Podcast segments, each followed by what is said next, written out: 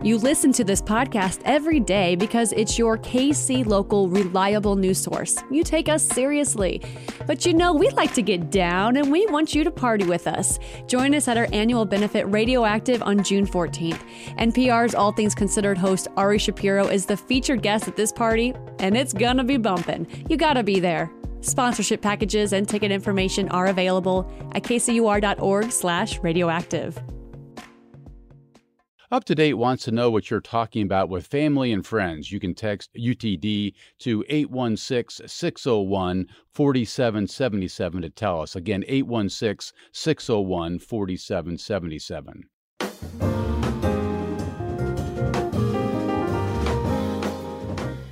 This is up to date on KCUR 89.3. I'm Steve Kraske. Winter weather is underway here in Kansas City, and it seems like more snow and cold could be on the way.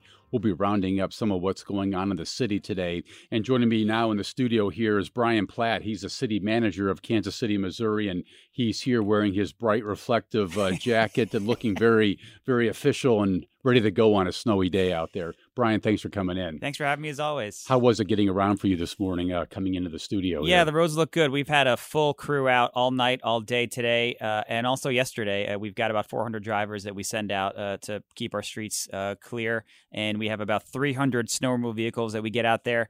Uh, they've been working very, very hard. It's not a very fluffy, light snow. It's it's a heavy, wet snow, and so it's a little bit harder to move across and clear out of the streets. But working hard, doing a great job, making progress. You say you had 400 drivers out there. Have you had trouble finding enough people to fill those positions this winter season? No, we've we've been great. We've got a workforce of five thousand people. We've been working all summer long and over the last few years to make sure we've got enough people, more than enough people, to fill every single seat and every single plow. And so, actually, we're at a point where we have a, a few extra drivers. You know, this uh, idea of clearing the streets after a big snowfall has been a priority of yours since the day you got here.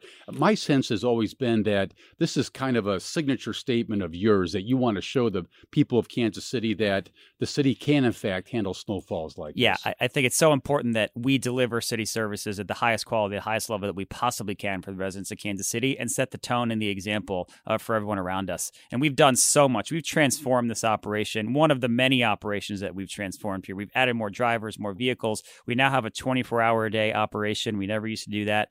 We have a, a, a rule now where we plow curb to curb. We remove snow from the entire street. A lot of cities don't do that sort of thing, uh, but we are we are clearing very aggressively from our streets. We have a very aggressive pre-treatment plan for streets before snow starts, before a snowflake even hits the ground. We've got trucks out all over the city uh, putting salt and brine solution down to melt the snow the second it starts to fall on those streets. And we're using uh, different types of tools and technology to make our operation more efficient uh, and and higher quality. We've got tablets in every single snow removal vehicle that have a digital plow route map for every driver. So every single driver knows exactly what streets they've done and what streets they need to do next uh, in their route. Also, as managers, we can hold our own team accountable and we know exactly what roads we've missed and exactly where we need to go next with our resources. We can deploy them more effectively and more efficiently. One of these really cool things we're doing and using in Kansas City is a, a new type of salt product called Iceban. It's a different type of chemical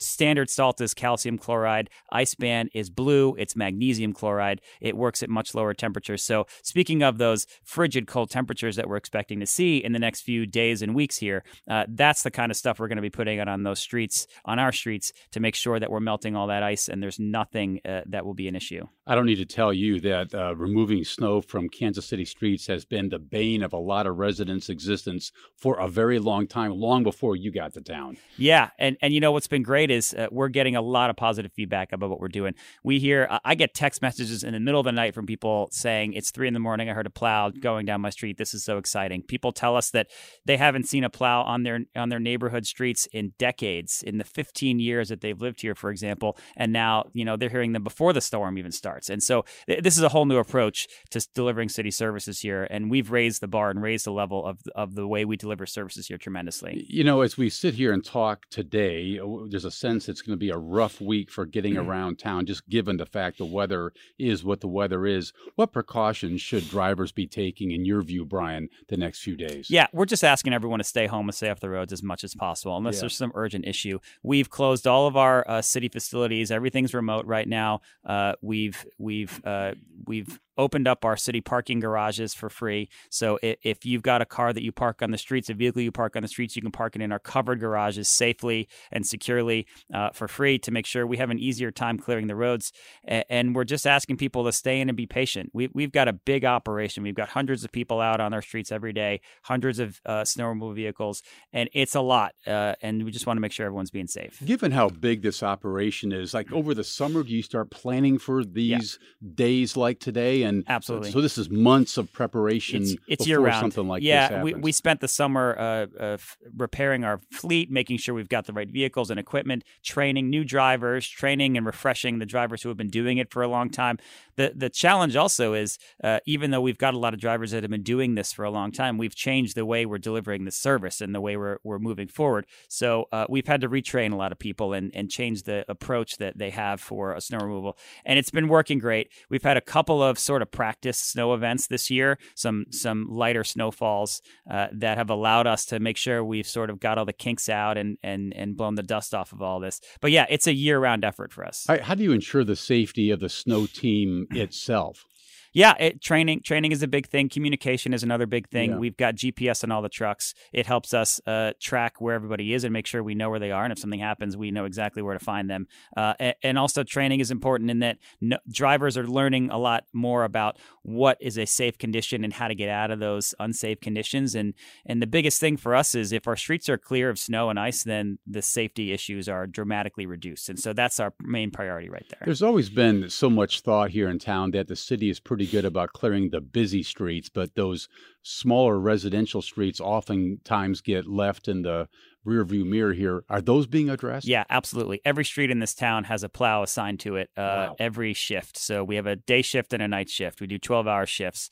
And so you will see a plow come down your street at least once or twice. We're plowing curb, curb to curb uh, every single street. And that's that difference. Those those are the people who are calling us and telling us what a dramatic improvement it's been. They're, they're on a small neighborhood street, a cul de sac. They've never seen a plow come down. And when I first got here, I remember the first couple of storms just observing and noticing on my own neighborhood streets that I didn't see a single plow come through. And now, you know, it, it's uh, it's hours. It, hours until hours after the storm, the streets are pretty much clear. We have a pretty uh, uh, sort of rough rule of about 12 to 24 hours after a storm, we we aim to get all of the streets clear of snow and ice. Yeah, yeah. I just had reason to drive out to Martin City for a family matter, and what really struck me about that is man, this city is big. I mean, yeah. you go from Martin City to KCI, Mr. Um, city Manager. I'm not telling you yeah. anything here. That's an hour of drive time yeah. or something close to that.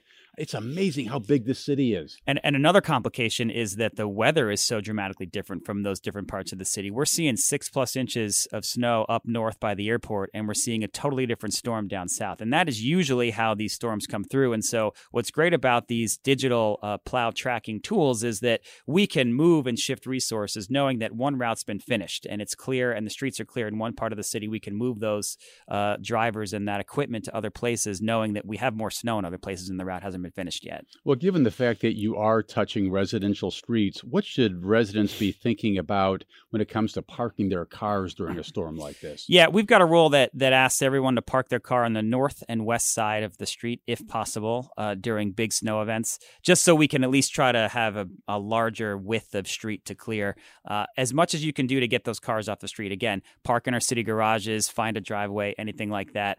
Uh, and and also one thing we're doing in these bigger storms is delaying trash. So this week we're on a holiday trash schedule. If your trash collection day was today, it's now tomorrow, and so forth throughout the week. And that's for two reasons. One is, as I said before, we just want to keep uh, unnecessary vehicles off the streets. We don't want these large trash trucks driving around, potentially getting stuck and, and causing other issues. But also, we're deploying as many people as we possibly can from every operation in the city to snow removal when there's a storm like this. So everyone who's driving a trash truck is now driving a plow. Everyone who was an inspector who maybe not is, is able to do those inspections uh, on a day like today is now trying to drive a plow. And, and so that's, we're, we're focusing on the urgent issue right now. We'll be right back.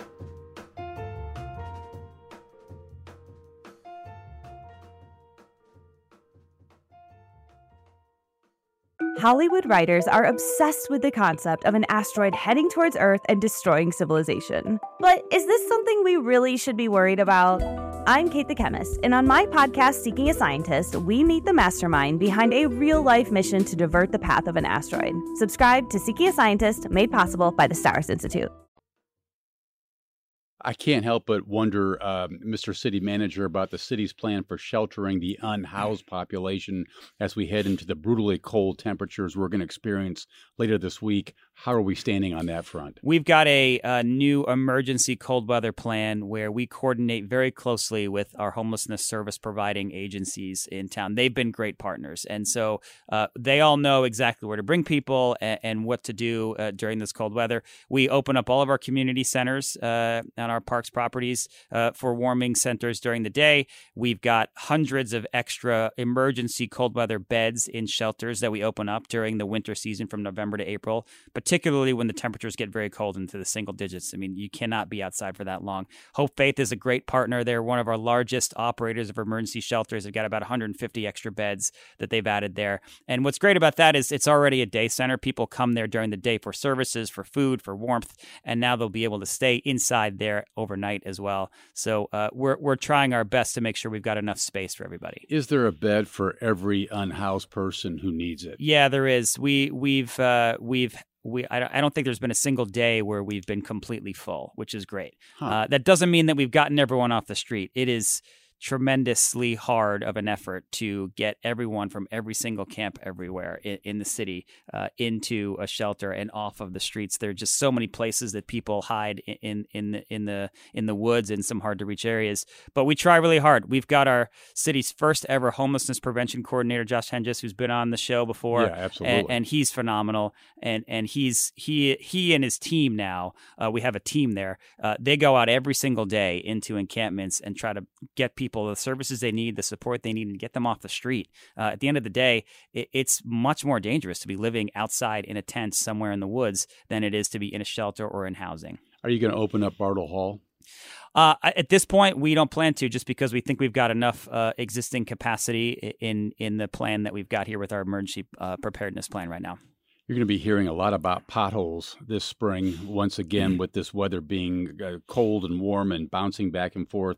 What's the city's pothole plan these days? You know, I hope we're not talking a lot about potholes, to be honest. And and I have not heard a lot of uh, questions about potholes in the last couple of years, and that's because of our refocusing and reframing our resources on street resurfacing. Rather than putting band aids on broken streets, we're redoing the streets completely. We're resurfacing exponentially more lane miles than we've ever done in the city. We, this year, uh, uh well, 2023 calendar year, we had 496 lane miles of streets. We're probably going to break 500 miles in the fiscal year, which is May 1st uh, start. And, and that is three and a half, four times as much as we used to do historically. We are paving more streets than we ever have in the city. Speaking again to uh, another level of quality of service delivery that we're doing in the city. How are you so, able to do that? Uh, you know, it's just just being creative and thinking creative and being aggressive. Uh, mm-hmm. We're we're we're realizing and prioritizing the things that we hear people say. When I came here just about three years ago, snow and potholes and streets those were big things that i was hearing about even during my interviews uh, three plus years ago. And so n- walking in the door i knew these were going to have to be things that we need to focus on. And we're doing it in a very thoughtful way and not having to break the bank and spend all this additional funding. We're using our existing resources. The snow removal operation is a good example. We didn't hire a bunch of extra drivers. We repurposed people who were doing other things that maybe couldn't or shouldn't be doing those things during a snowstorm. We found a lot of trucks that just needed a plow or a salt spreader on the back instead of buying all these new trucks. Uh, and so we're taking our existing resources and using them in different ways. And that's the same with street resurfacing and everything else we're doing. Again, Brian Platt is my guest. He's a city manager of Kansas City, Missouri. Let me ask you about a couple of items in the news, just given the fact that you're sitting here with me here. Big vote in Jackson County yesterday to put this 3 8 cents sales tax issue before the voters in April. How big of a step forward was that in your view? It's a huge step. The, the, the focus, I think, for everybody here, and, and I am not a political actor, but the focus should be making sure we keep the Chiefs and Royals in town for the long term. And this is the big first step to do that. Whether or not we agree with all of the numbers of whatever deal, and, and again, there is no proposal that, that we're all looking at and evaluating right now. But uh, if there's no funding sources, then there probably is no proposal to stay. And so this is a big reason that, that they will both stay in town. And I think we just got to figure out how to make this all work. Do you know, as we sit here and talk today, where the uh, Royals want to put this downtown baseball park? The reporting in the Star over the weekend suggested that perhaps they are looking most seriously now at the former Kansas City Star printing press building. Yeah, I think that that's uh, that's probably a, an interesting location for them eh, for a few reasons, and and not not sure where it's going to end up. It's it's possible there, but there's other East Village is another site that we hear about a lot also. Uh, but that that Crossroads area is interesting because uh, there's a lot less risk and a lot less that has to be built in that area. For example, if you're building out in the suburbs, you have to build parking, you have to build hotel space, restaurants, all the things that go around a baseball stadium that, that make it thrive and successful. Anything that you'd see in any other stadium development. If you're building it in in the core of downtown, understanding that there are issues with tearing down existing buildings, which we don't want to do. We don't want to kick out a bunch of other existing small businesses to put this stadium there. So there's going to be a balance. But there's already a bunch of parking and there's already hotels and there's already restaurants. And so you're not, the, the risk is lower in that there's already a, a, base of demand and, and activity and energy in the area that you're building off of rather than starting from scratch. You're not trying to bring people to a new neighborhood. You're adding one more activity and one more opportunity there. So that's kind of interesting. I'm confused about a basic point. The Royals have been talking about a downtown entertainment district that yeah. would accompany this mm-hmm. downtown baseball stadium.